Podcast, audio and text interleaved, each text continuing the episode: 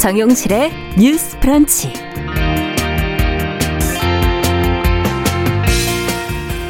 안녕하십니까 정용실입니다. 추미애 법무부 장관과 윤석열 검찰총장의 갈등이 계속되면서 국민들의 피로감이 높아지는 가운데 문재인 대통령이 어제 이 사태에 대해서 사과의 말을 꺼냈습니다. 자, 발언의 배경과 의미에 관심이 쏠리고 있는데요. 잠시 후 그 내용 살펴보도록 하겠습니다. 네, 여성 환자들이 병원에 갔을 때 의료진에게 부당한 대우를 받는 경우가 많다고 하네요.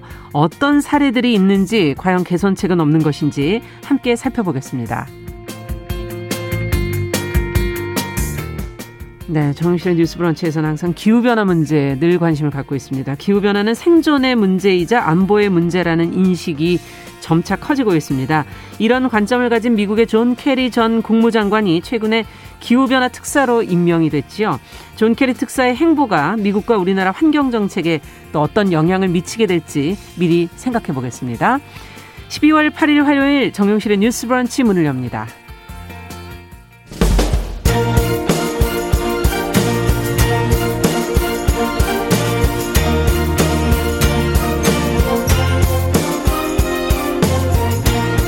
여성의 감수성으로 세상을 봅니다.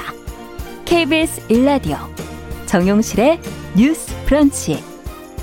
여러분의 의견을 기다립니다. 문자는 9730으로 보내주세요. 짧은 문자 50원, 긴 문자 100원이 부과됩니다. KBS 모바일 콩, 유튜브를 통해서도 무료로 참여하실 수 있습니다.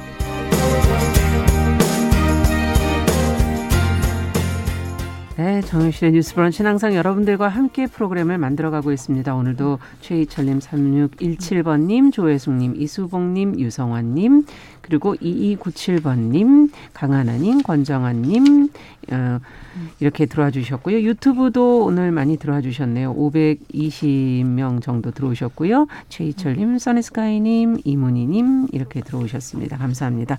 날이 많이 추워졌어요. 이제 조금 겨울 같기도 하네요. 어떻게 보니까.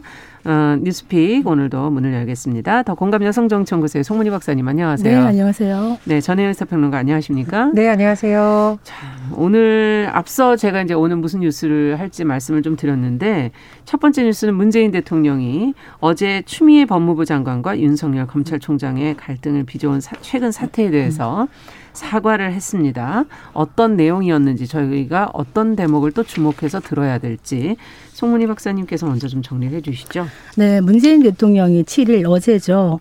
청와대 수보회의에서 어, 사과의 말씀을 했는데 지금 방역과 민생에 마음을 모아야 될 때인데 혼란스러운 전국이 국민께 걱정을 끼치고 있어서 대통령으로서 매우 죄송한 마음이다. 이렇게 얘기를 음. 했습니다. 그러면서 중요한 말을 한 것이 지금의 혼란이 오래 가지 않고 민주주의와 개혁을 위한 마지막 진통이 되기를 간절히 바란다. 그렇게 얘기를 했고요. 네.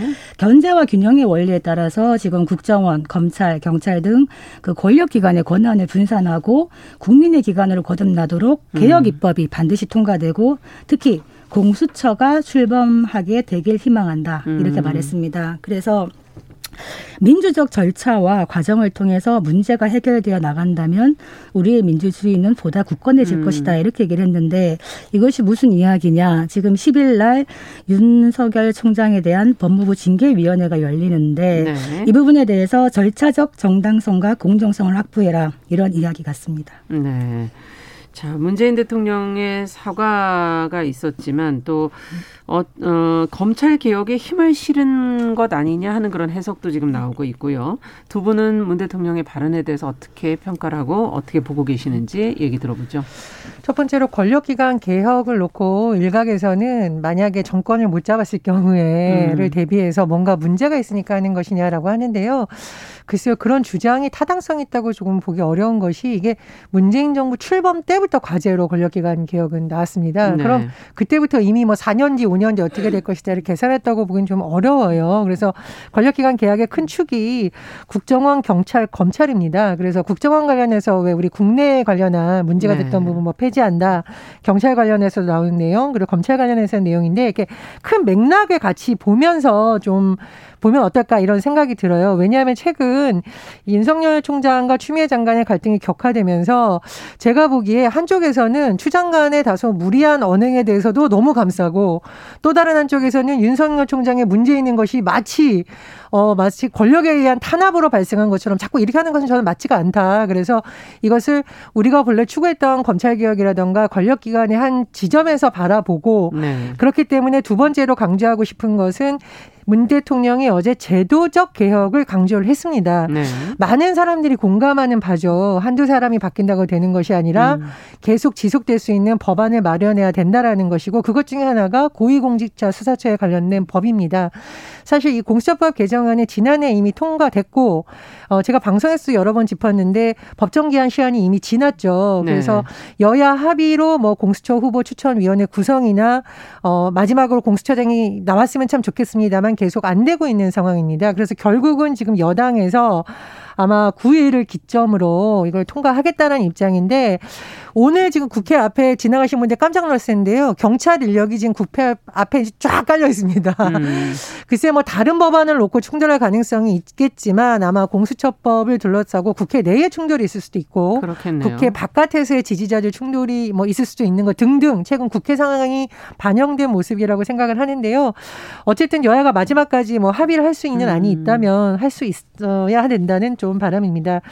세 번째로 저는 이 검찰 개혁이라는 것이 보수 진보의 문제로 보면 잘 풀리지가 않습니다. 그래서 네. 제가 계속 인권을 강조하는 것은 정치적인 것을 좀 떠나서 우리가 검찰 내에서 인권에 있어서 문제됐던 부분만큼은 좀 검찰도 짚고 넘어갔으면 좋겠다고 강조하고 있는 부분이 어, 천주교 정의구현 사재단에서 그런 지적을 했었잖아요. 이것은 이제 이념의 문제라기보다는 그런 부분이죠. 과거에 검찰이 잘못했던 부분을 좀 반성을 하라라는 촉구로 음. 저는 읽혀요. 누구를 편들었다 이렇게 해석하고 싶지는 않고요. 그래서 그런 부분에 있어서는 어, 국회에서의 제도적 어떤 입법 마련도 중요합니다만 검찰이 우리끼리 똘똘 뭉쳐서 외부와 대결하겠다 이런 모습 보일 수도 있지만 더 중요한 것은 검찰 내부에서도 잘못했던 부분은 털고 가자라고 음. 하면 어떨까 그런 생각입니다. 네. 그 검찰 개혁을 하는 데 있어 가지고 그 과정의 절차적 정당성이라든가 방법의 정당성을 국민들이 납득할 수 있어야 된다.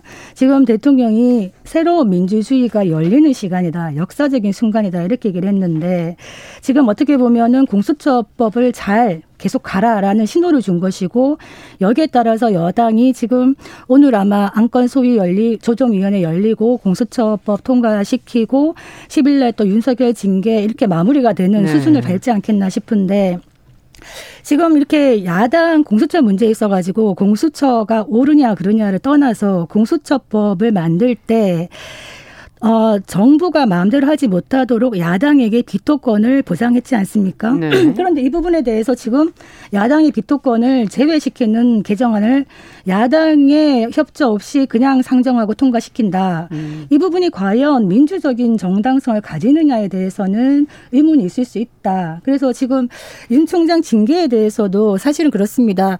아, 유, 어, 윤 총장에 대해서 징계와 직무 배제를 하고 한 13일 만에 대통령이 언급을 한 것인데 네. 그동안에는 왜 대통령이 나서서 좀 정리하지 않느냐. 음. 대통령이 임명한 법무부 장관과 검찰총장이 이렇게 시끄러운데 왜 대통령이 나서지 않느냐 했더니 나서는 것이 오히려 이상할 수 있고 가이드라인을 정하는 것이 될 수 있다. 이렇게 했다가 왜 지금 이 시점에 대통령이 이런 말을 했느냐. 검찰 개혁을 돌파하겠다는 강렬한 의지를 보이는 거죠. 그래서 네. 이 부분에 대해서는 대통령도 같이 책임을 질 수밖에 없다. 국정 운영의 책임자로서 대통령이 판단을 밝히는 건 당연한 일인데 혼란스러운 전국에 대해서 사과를 하면서 이 혼란스러운 전국을 누가 만들었는지 음. 왜 혼란스러운지 과연 총장과 법무부 장관 중에 누가 더 기책 사유가 큰지 이런 부분에 대해서는 전혀 언급이 없습니다. 그리고 이런 부분을 대통령이 정치적으로 어떤 이야기를 하거나 야당과의 협조나 검찰 개혁에 있어서의 어떤 절차적 정당성 부분만 얘기하지 정치적인 분야는 다 빼고 그냥 법으로 넘기는 약간 뒤로 물러서는 듯한 이런 부분이 있어서 저는 많이 아쉽다 이렇게 들었습니다. 네. 지금 법무부의 징계위원회가 열릴 예정인 가운데서 대통령이 윤 총장이나 추미애 장관에서 언급하면 그것이야말로 제왕적 대통령제죠. 징계위원회의 권한입니다. 그러니까 징계위가 끝난 다음에 네. 징계위원회의 결정을 존중하는 쪽으로 하는 것이 오히려 저는 맞다라고 보지 대통령이 지금 뭐 소송도 진행 중이고 어떤 법무부 차원의 절차가 진행 중인데 나서서 정리를 한다?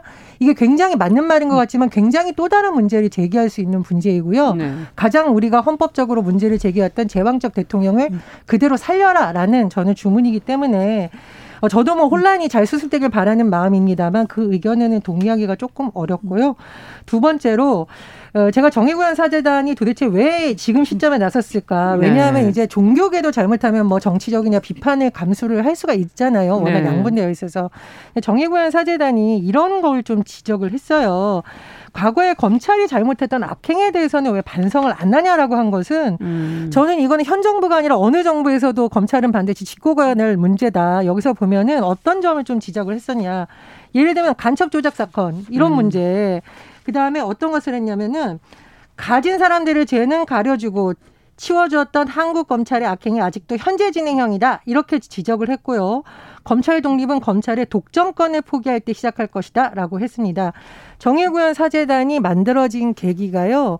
고 지학순 주교가 어, 유신 정권에 대해서 그렇죠. 반대 운동을 하다가 굉장히 탄압에 음. 겪으면서 오히려 결성이 됐었고 음. 그래서 정의구현 사재단이 사실은 어떤 금권이 관련된 사건을 대다수 언론이 외면한다는 비판을 일었을 때 또 나서기도 하고 인권 문제에 대해서 나서기도 하고 음. 생태 평화 운동에 있어서 어떤 아 우리가 더 이상 이렇게 가면 안 된다라는 지적을 했던 부분인데 이 부분은 정치적으로 해석할 부분이 아니라 검찰이 귀를 기울여서 정말 신입 검사들이 들어왔을 때 어떤 검찰의 모습을 보여줄까를 지금 보여주는 음. 것이지 똘똘 뭉쳐서 세대결 하는 것처럼 보여주는 것은 과연 이게 검찰 개혁이라던가 존경받는 검찰을 위해서 필요한 부분인가 세계할 폭이 있다고 그 생각합니다. 그 검찰 개혁이라는 시대적인 어떤 과제에 대해서 여야 할 것 없이 이거는 같이 해야 된다. 그런데 이 과정에서 네.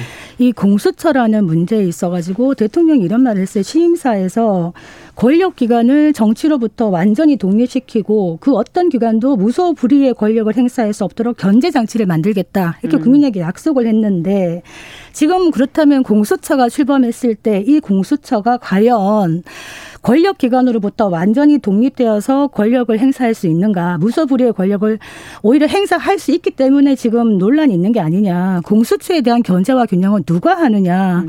그렇기 때문에 사실은 마지막 어떤 견제 장치로서 야당이 누가 됐든 두 명의 비토권을 행사할 수 있도록 했는데 네. 그거조차도 바꿔가면서 한다면은 이것이 과연 협치인가 이것이 민주주의인가라는 질문에 대해서 답할 수밖에 없다 저는 이렇게 보여집니다. 있습니다. 그러면 전 국회에서 마무리됐던 법에 분명히 법정 시한이 정해져 있는데 그리고 후보자 추천위원을 언제까지 해달라고 여당이 계속 얘기하고 있는데 계속 안 하는 것이 과연 진정성 있게 하려는 음. 것으로 보일까요? 그러니까 저는 이 법안의 어떤 문제점에 가지고 계속 토론하고 이랬다면 네. 오히려 야당이 많은 국민들로부터 아, 이 법안이 이런 문제가 있구나라고 설득력을 얻었을 텐데 그게 아니라 계속 지연 작전이었다라는 비판을 받고 있습니다. 그래서 이 부분은 야당도 전략적으로 제대로 국민을 설득할 수 음. 있는지를 좀 봐야 된다라고 생각을 하고요. 두 번째로 저는 협치라든가 수기 민주주의 굉장히 필요합니다. 그래서 처음에는 공수처법 개정안을 야, 뭐 야당이 반대한다고 해서 홀라당 바꾼다 이런 비판을 좀 여당이 들어야 된다라고 지적을 했는데 그럼 만약에 올해 정기국회를 넘어서 이게 내년으로 넘어간다. 내년에 선거가 있습니다. 예. 그럼 이게 본질을 넘어나서 또 선거를 둘러싼 기싸움처럼 될 수 있다라는 거예요. 그래서 야당도 너무 시간을 끈다거나 사실 의석수로 봐도 이걸 저지할 수 있는 상황은 아니거든요. 물론 안건 주정이가 있습니다만 그래서 이 부분에 대해서 야당도 좀 현명한 영리한 전략을 쓰는 것이 오히려 좋다 이렇게 생각을 합니다. 지금 뭐 사실 민주당이 강행 처리하기로 작정한 이상에는 국회 안에서 국민의힘이 막을 무슨 방법이 없습니다. 그냥 네. 끌려갈 수밖에 없는 방법이고 네. 오늘 아마 이 저기 공수처 그 안건 조정위원회 만드는데 이것도 사실 여야 동수로 세 명씩 구성이 되어야 되는데 지금 법사위원장 윤호중 법사위원장이 어떻게 하고 있냐면 세두 어, 야당목 한 명에 대해서 최강욱 열린민주당 대표를 지명을 했어요. 네. 그러면 결국에는 이 4대 2가 돼버리기 때문에 언제든 민주당이 원하면 안건이도 끝낼 수 있고 바로 넘어갈 수 있다. 그러면 국민의힘이 필리버스터 하겠다. 천연농성 하겠다. 별로 의미가 없습니다. 필리버스터 해도 지금 민주당 174석에다가 열린민주당 3석 그리고 친여 소속의 무소속 3석까지 네. 하면 180석이 딱 되기 때문에 필리버스터를 막을 수가 있어요. 음. 그렇기 때문에 야당이 할 수 있는 건 없다. 지금 현재로서 음. 겨우 뭐 농성 정도 할 수 있는 것인데 이 야당의 문제가 아니라 사실은 어떤 칼을 휘두를 때 칼에는 눈이 없다 그래요. 그래서 이 칼에 눈이 없기 때문에 칼을 휘두른 사람도 찌를 수가 있다. 제가 말하는 거는 이 공수처라는 게 괴물 조직이 되지 않기 위해서는 철저한 어떤 중립성 이런 것들이 굉장히 중요하고 예. 공수처장이 과연 권력의 입맛에 맞는 사람이 오느냐 안 맞느냐는 그때 그때 정부에 상관없이 매우 중요한 장치가 될 수 있다. 이런 부분을 말씀드리는 겁니다. 그러면 지금 칼 얘기를 하셨는데 아직 음. 출범하지도 않은 공수처가 그렇게 될 우려는 하는데 그러면 이미 숨없이 칼을 휘둘려서 많은 문제를 냈던 검찰의 칼에 대해서는 왜 문제가 있는 부분에 대해서 지적을 하지 않느냐는 거죠. 그러니까 저는 두 가지를 봅니다. 국민의힘에서 지금 어떤 대여 투쟁을 할 수가 있는데 이게 자칫하면 제가 보기에는 국민의힘이 지금 김종인 비대위를 중심으로 굉장히 뭐 강성이라던가 문제가 됐던 지역위원장 교체한다던가 예.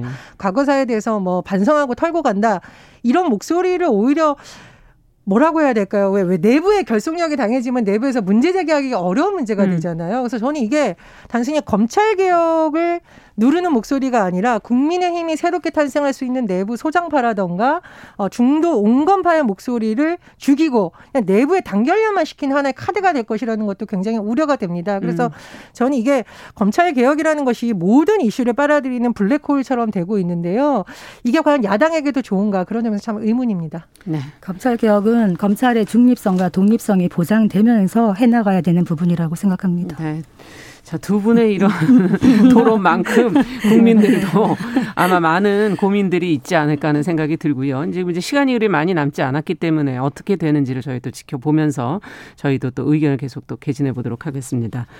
자, 두 번째 뉴스는 여성들이 병원에 갔을 때 의료진으로부터 반말이나 무슨 사생활 침해, 성폭력 피해 등 이 부당하고 불쾌한 경험들을 많이 하고 있다고 그러는데 도대체 뭐 어떤 경험들이 많은 것인지 구체적인 내용들을 좀 들어가서 보도록 하죠. 전혜연 평론가께서 좀 전해주세요. 예, 제가 이 아이템을 주변에 한번 예. 보여주고 어떻게 생각하냐 했더니 이건 병원뿐만 아니라 모든 곳에서 발생하는 문제다. 그런데 병원이라는 곳이 왜더 음. 심각하냐면은요. 병원이라는 곳이 가장 개인의 사생활과 직결된 정보가 공유되는 곳입니다. 그렇죠. 병을 앓는다는 사실부터. 우리가 왜 의료진과 예. 환자의 신뢰가 굉장히 중요하다. 네. 그리고 우리가 병원에 가면 일단 굉장히 환자들이 위축되기 때문에 음. 의사 선생님 앞에서 위축되는 그렇죠. 이런 분위기 상에서 이런 말을 듣는다면 음. 사실 반박하기도 어려운 상황이 되는 거죠.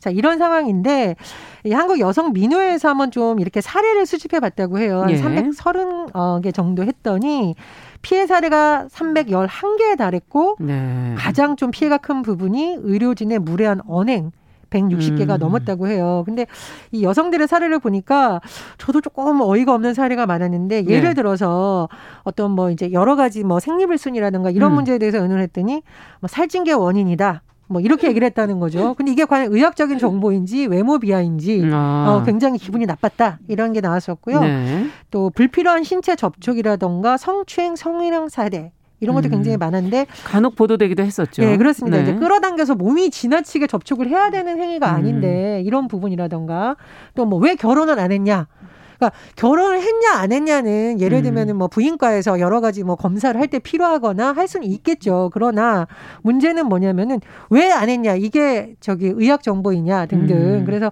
이런 것을 안 했으면 좋겠다. 그리고 뭐 좀 불쾌할 수 있는 정도의 여러 가지 질문이 나온다라고 하는데 여성민회에서 이런 점을 강조했습니다. 그 의사들을 대상으로도 좀 성인지 감수성 교육이라던가 그렇죠. 젠더 감수성 교육 강화해야 된다는 예. 한 가지가 나왔고요. 두 번째로 이게 굉장히 뜨거운 이슈였는데 의료법 개정안 우리 음. 프로그램에서도 여러 번 다뤘습니다. 그러니까 의사가 성폭행을 비롯한 강력 범죄를 저질러도 의료법 위반 사항 아니면 네. 면허 취소되지 않는다. 설사 취소됐더라도 다시 발급받을 수 있는 이거 문제가 있다. 불사조 면허다. 예. 그래서 이런 부분에 대해서도 법 개정이 필요하다. 이렇게 여성민회에서 지적하고 있습니다. 네. 이 원인은 어디에 있는 것일까? 과연 그리고 어떻게 개선해야 될까를 좀 같이 고민해 보죠. 어떻게 보세요? 아까 말했듯이 이게 모든 분야에서 사실은 여성들이 겪는 부분이다. 그런데 음. 특히 의료 쪽은 우리가 많은 것을 노출시키면서 음, 의사랑 그렇죠. 접촉을 하는 분야인데 내가 만약 마취가 되어 있는 상황에서 음. 죄송합니다. 의사가 어, 뭐 성희롱적인 행동을 한다든지 이랬을 음. 때 우리가 어떻게 대응할 수 있을까? 아까 말했듯이 이런 성희롱이나 성범죄가 의사 면허 취소 사유에 해당되지 않기 때문에 음. 의사들이 이런 걸 해도 막을 수가 없다. 그런데 실제로 경찰청의 통계에 따라 보니까 최근 5년간 그 성범죄를 저질러서 입건된 전문직 중에 누가 가장 많으냐? 예. 12.8%가 의사 전문직 차지했습니다. 네. 그리고 강간 강제 추행도 많았고요. 그런데 왜 이런 일이 가능한가? 실제로 이 어, 환자들이 의사들의 성희롱이나 성추행을 인지해서 고발하기도 쉽지 않고 고발하더라도 너무나 처벌 수위가 약하다.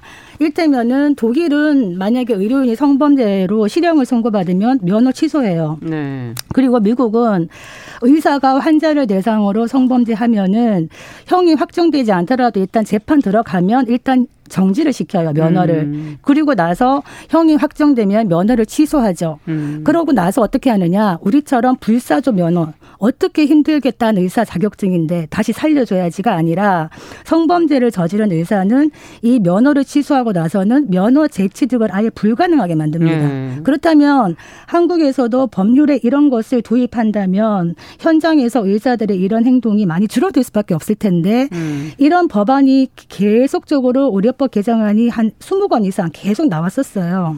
오래된 거군요. 그랬는데도 네. 항상 국회 문턱을 넘지 못하고 폐기됩니다. 음. 그렇기 때문에 이번 만약에 국회에서도 이런 법안들이 다시 나왔을 때 국회에서 뭐가 그렇게 바쁜지 이런 법안은 국민들의 생활에 아주 밀접한 부분인데 이런 법안을 빨리 통과시켜야 되지 않겠나 이런 음. 생각이 듭니다. 우리 프로그램에서 여러 번 다뤘는데 심지어 여성 의사들이 동료 의사로부터 이런 취급을 받는다던가 혹은 예. 환자들이 남자 의사들한테는 하지 않는 무례한 질문을 하는 경우도 네. 있다라고 하고요. 여성 간호사들이 겪는 고통, 요양보호사 음. 그리고 일부 뭐 간병인이라고 불리는 분들 그렇죠. 다 지금 이런 상황에 많이 노출되어 있다라고 보죠. 그래서 사실은 네. 우리가 뭐 성차별이라든가 젠더 인수성 이런 얘기를 하면 음.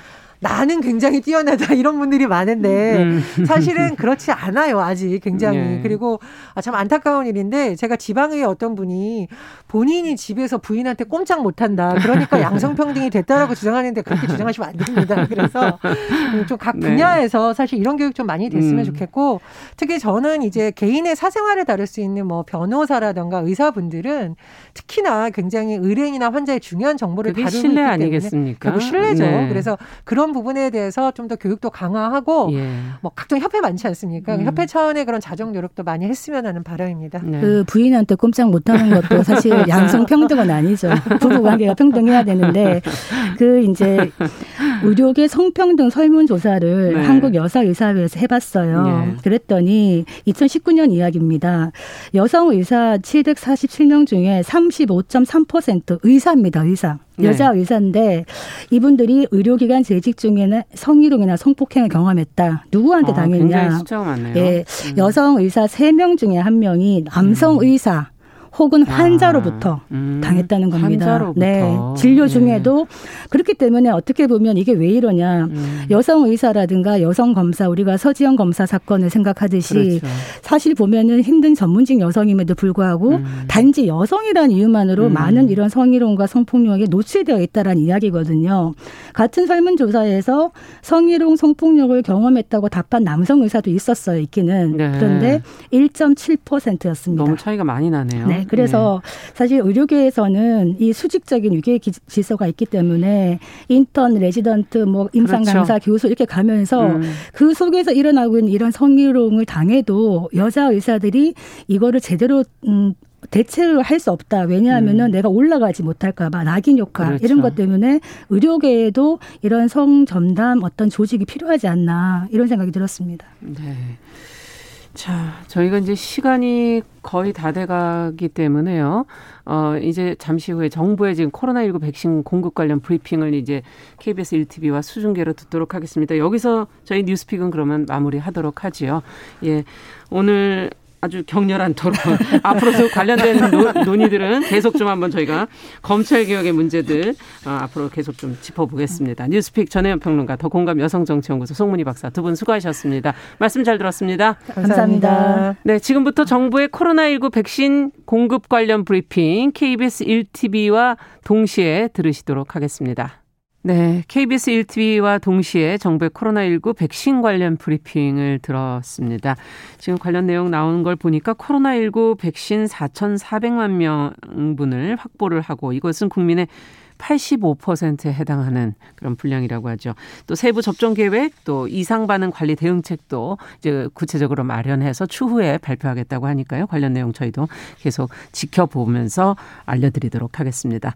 무엇보다 이번 3차 유행이 매우 엄중한 상황이기 때문에 개인적인 위생에 좀 더 신경 써 주시기를 당부하는 말씀도 전해 주셨습니다. 자, 정용실의 뉴스 브런치 듣고 계신 지금 시각이 10시 36분, 37분 향해 가고 있고요. 어, 잠시 라디오 정보센터 뉴스 듣고 이어가겠습니다.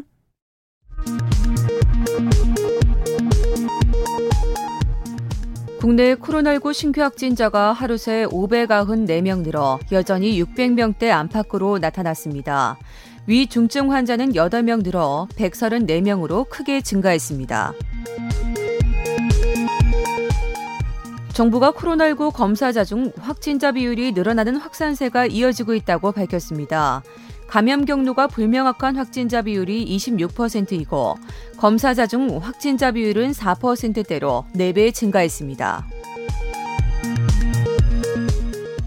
국회 법사위는 오늘 안건조정위원회를 열어 공수처법 개정안과 상법 개정안 처리에 나섭니다. 국민의힘은 의사일정 전면 거부와 장외 투쟁 등 모든 수단을 동원해 저지하겠다는 입장입니다. 정부가 오늘 국무회의에서 내년도 전체 세출 예산의 72.4%를 상반기에 배정해 코로나19 위기 극복과 경제 활력 조기 회복에 즉시 투입될 수 있도록 했습니다. 올해 10월까지 나라 살림 적자가 90조 원을 넘었습니다. 국가 채무는 4차 추경 집행 등에 따라 812조 원을 넘어 작년 말보다 113조 원 넘게 늘었습니다. 김용범 기획재정부 1차관이 최근의 주가 상승은 경제에 대한 긍정적 신호이지만 자산시장 변동 가능성은 유의해야 한다고 밝혔습니다. 스티븐 비건 미 국무부 부장관 겸 대북 특별대표가 오늘 한국을 방문합니다. 한미 양국은 미국 정권 2학기 한반도의 안정적 상황 관리에 논의에 초점을 맞출 것으로 예상됩니다. 대리운전 기사와 같은 특수고용직 종사자의 약 15%가 코로나19 사태로 일감이 줄어 사실상 실직 상태라는 조사 결과가 나왔습니다. 영국에서 오늘 백신 접종이 시작되는 가운데 세계보건기구는 코로나19 백신 접종을 강요하는 것보다 올바른 정보를 제공하는 것이 더 바람직하다고 밝혔습니다. 지금까지 정보센터 뉴스 정한나였습니다.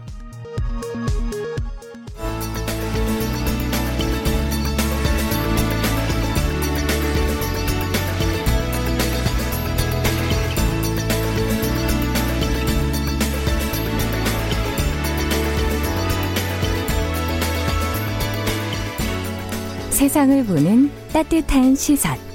KBS 일라디오 정용실의 뉴스 브런치. 매일 아침 10시 5분 여러분과 함께합니다.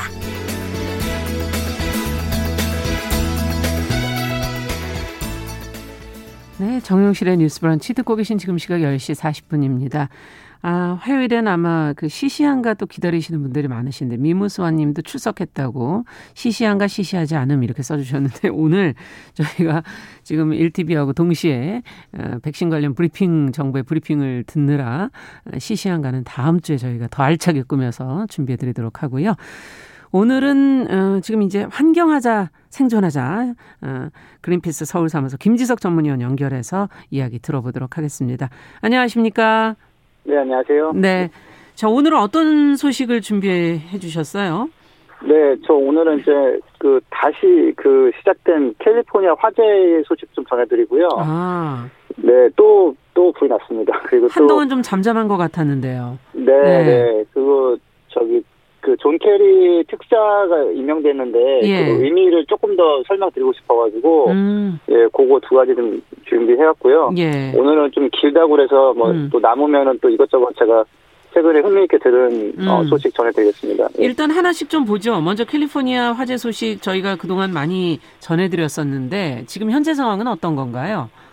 네, 원래 이게 그, 한, 그 올해가 역대 최대 산불 중에서 여섯 개가, 여섯 개 중에서 다섯 개가 이미 났어요. 그래서 네. 뭐, 뭐 한 거의 100년 정도 통계에서 가장 큰 불이 다섯 개가 올해 나버렸는데, 음, 이게 그래도 11월 정도면 원래 좀 끝나는 시기거든요. 네. 근데 이게 뭐 기후 변화라는 게 이제 11월까지 원래 이제 건조한 게 끝나고 눈이 오기 시작해야 되는데 이제 눈이 안 와버리고 아, 더 건조한 게 또 기간이 길어지는 시기니까 네. 어그 최근에 또 산불이 하나 나가지고 LA 남동부 쪽에서 하나 큰 불이 났는데 네. 그 우리나라 이제 고정 산불 정도 크기로 이미 일단 탔고 한 약 한 30 제곱킬로미터 정도 탔어요. 예, 네. 그리고 이게 뭐 한 가지는 그래도 뭐 여름에 여러 곳에서 한꺼번에 발생할 때보다는 좀 이제 뭐 인력 투입을 빨리 해가지고 음, 네, 좀한 반 정도 끄긴 했는데 여전히 한 2만 5천 명이 대피를 했고 아. 소방관 두명 정도 부상을 당했고 이제 지금은 초긴장 상태입니다. 지금 그 붉은. 깃발 정보라고 이제 가장 산불날 위험이 높은 그런 어 그런 조건이 되면 이제 발생하는 경보가 있는데 예. 지금 캘리포니아의 많은 지역이 지금 그 붉은 깃발 상황입니까? 네 상황이고 그만큼 네. 건조한 게 계속 지금 이어지고 있는 거군요. 더 네, 네, 심하겠네요, 그러면. 네, 이게 이제 해소가 안 되고 있는 거죠. 원래는 음. 이제 11월쯤 됐으면 아 이제 올해는 끝났구나. 그렇죠. 이제 네, 내, 내년까지는 괜찮겠지 했는데 음, 그렇고 그러니까 이게 지금 보면은 이제 사람들이 대피하고 이러는 걸 보면 예. 이게 뭐랄까 왜 뭐 이게 좀 저는 저는 어렸을 때 그 6.25 관련한 거 영화나 뭐 이런 거 음. 많이 보고 자랐거든요. 네. 요즘은 그런 거 많이 이제 뭐 교육 안 하는 것 같은데 거의 폭격 오고 그러면 도망가야 되잖아요. 그렇죠. 누가 습, 뭐 습격이 오면 은 도망가야 되고 음. 그러니까 그런 식으로 지금 캘리포니아 같은 경우는 약간 전시 상황 같은 거죠. 그러니까 어, 집에서 가만 있을 수가 없는 거예요. 네. 그뭐 불이 막 밀려온다 그러면은 대충 챙겨가지고 도망가야 되고 그러니까 그래서 음. 좀 정상적인 생활이 좀 어렵죠. 이렇게 뭐 항상 불안하고. 네. 집에서 항상 대피를 지- 생각하면서 살아야 된다는 거 참 엄청난 스트레스가 아닐까 하는 생각도 드네요. 어, 근데 작년 말부터 올해 초까지 또 호주도 지금 그렇게 산불 소식이 간혹 나오더라고요. 전 세계에 그래서 충격을 주기도 했었는데 올해도 또 대형 산불 발생했다면서요. 네, 그러니까 그 호주가 우리나라 겨울이 호주 여름인데 네. 그 여- 거기가 건조해지거든요. 여름, 여름이 되면은 그래서 어 이제 작년에 정말 악몽 같은 6개월 동안 산불이 있었는데 다시 또 여름이 왔잖아요. 호주의 여름. 네. 그래서 지금 그 프레즈 섬이라는 곳이 있습니다. 그 음. 호주 중동 호주 호주의 동부 쪽에 있는 섬인데 면적이 제주도랑 비슷하고 어 사람은 거의 살지 않고 1992년도에 아 여기는 정말 너무 보존 가치가 높아서 세계 자연유산으로 지정된 섬이에요. 그래서 네. 뭐 사는 사람은 거의 없지만 이제 뭐 캠핑을 간다거나 뭐 하이킹을 가려고 관광하러 가는 사람들이 좀 있는데 네. 뭐 관광하는 사람 늘어나면서 환경 오염자가 좀 있었지만 그래도 뭐 숲은 보존되고 있었거든요. 근데 음.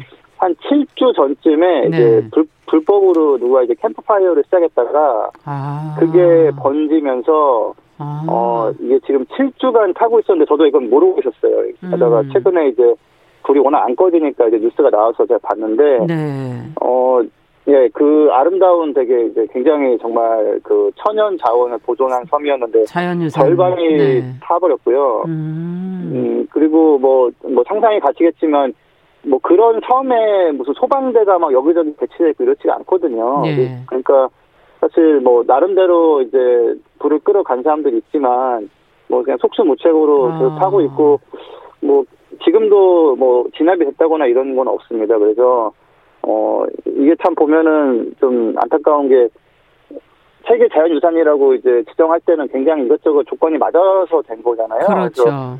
이건 정말 어, 보존해야 된다라고 했는데 건조한 뭐 그런 날씨와 음. 인간 사람들의 부주의로 정말 어이가 뭐, 없네요. 어떻게 보면. 예, 뭐, 네. 뭐, 뭐, 엄청나게 오랫동안 보존하고 지정하고 했던 곳이 음. 이미 절반이 타버렸고, 어, 뭐, 아, 더 타고 있어서 이게 어- 언제 멈출지 뭐다 네. 타버릴 수도 있는 거고, 뭐, 최악의 경우. 예. 우리 인간의 어떤 이런 그 부주의함이 결국은 이렇게 자연을 망치는 걸 보면서 우리가 과연 의도한 것 아닌 것들도 이렇게 사소한 것들도 이렇게 영향을 미칠 수 있구나 하는 그런 생각도 들고요.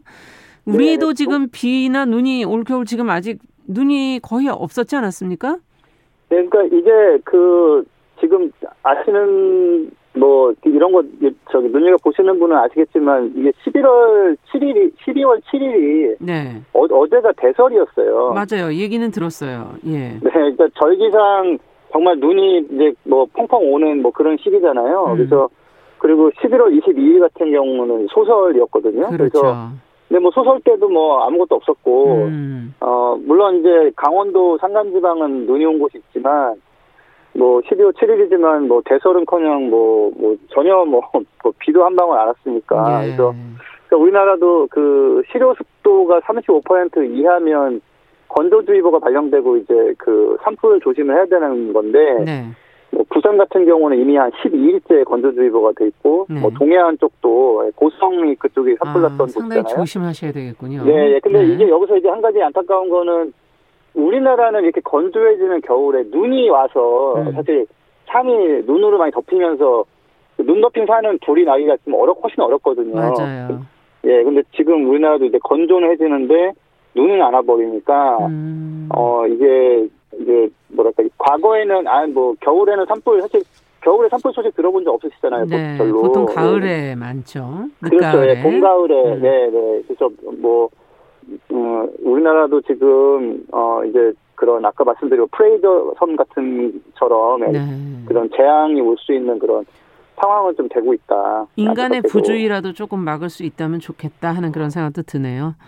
예. 이게 참 문제가 뭐냐면 사실 인간은 항상 부주의하는 사람도 있거든요. 네. 정말 뭐 인구의 한 99%가 조심해도 한 1%가 부주의하면은 불 나고 이런 거는 뭐 항상 있, 을수 음. 있는데 예전의 기후에서는 그래도 그게 이렇게 확산되다가 좀 멈출 수 있는 그런 조건이었다면 이제 지금은 이제 똑같은 부주의도 음. 훨씬 더 큰 재앙으로 이어질 수 있는 그런 게 돼, 돼서 음. 예, 그 부주의도 참 막아야 되는데 이게 참 인간의 않군요. 부주의를 100% 막을 수가 없는 거라서 맞습니다. 네, 이게 참 걱정입니다, 진짜. 네. 예.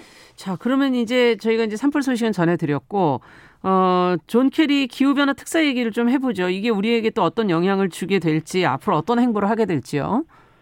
네, 그러니까 이게 그 존 케리 특사가 기후변화 특사인데 국가 안보회의에 참가를 한단 말이에요. 네. 지금까지 이런 적이 한 번도 없었어요. 음. 지금까지는 뭐 환경 뭐 노력이나 뭐 외교 노력이었지 음. 안보까지는 격상이 안 됐었는데 어 이게 이게 굉장한 큰 이제 그 신호다. 이제 미국이 어떻게 기후변화를 다룰지를 보여주는 네. 거라고 하는데 이제 안타깝게도 아직 그 바이든 대통령도 취임을 아직 안 했고 그렇죠. 그러다 보니까 특사분도 이제 활동을 이제 활발하게 하고 있- 하진 않잖아요. 아, 네. 아직은 이제 다음 정부의 특사니까. 그래서 어, 이, 뭐, 행보를 말씀드리고 싶은데 막, 아무리 찾아봐도 뭐 나오진 않더라고요. 그래서, 어, 이제 그분이 이제 행보를, 뭐 어떤 식으로 할지 좀 보여주는 그, 그, 그, 임명됐을 때 기자회견을 하- 하셨어요. 이분이. 네. 그래서 그때 말씀하신 내용을 제가 조금 정리해봤습니다. 네, 한번 같이 들어보죠.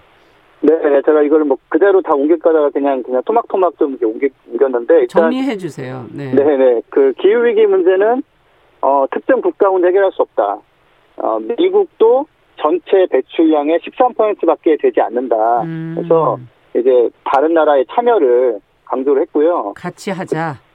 그렇죠. 예. 그리고 시- 실제로 같이 하지 않으면 해결 안 되는 문제이기 때문에 맞습니다. 예. 네네. 그리고, 어, 2020년 말에 영국에서 열리기로 된 기후변화 협상 회의에서 모든 국가가 감축 목표를 높이지 않으면 음, 모두가 같이 실패할 거다. 음. 모두가 같이 성공하거나 모두가 같이 실패하는 게 이제 기후변화 문제다. 네. 근데 우리는 절대로 실패해서는 안 된다. 음, 라는 얘기 했어요. 그래서 지금 우리나라도 논의가 되고 있는 게 2030년 감축 목표가 있는데 네. 이게 너무 약하다. 이거 올려야 된다. 이런 얘기가 나오거든요. 네. 근데 이제 이런 미국의 이제 그런 그런 발언에 차기 정부의 발언에 화답하듯이 영국 같은 경우는 어 며칠 전에 2030년까지 기준년 대비 57%를 줄인다고 했다가 네.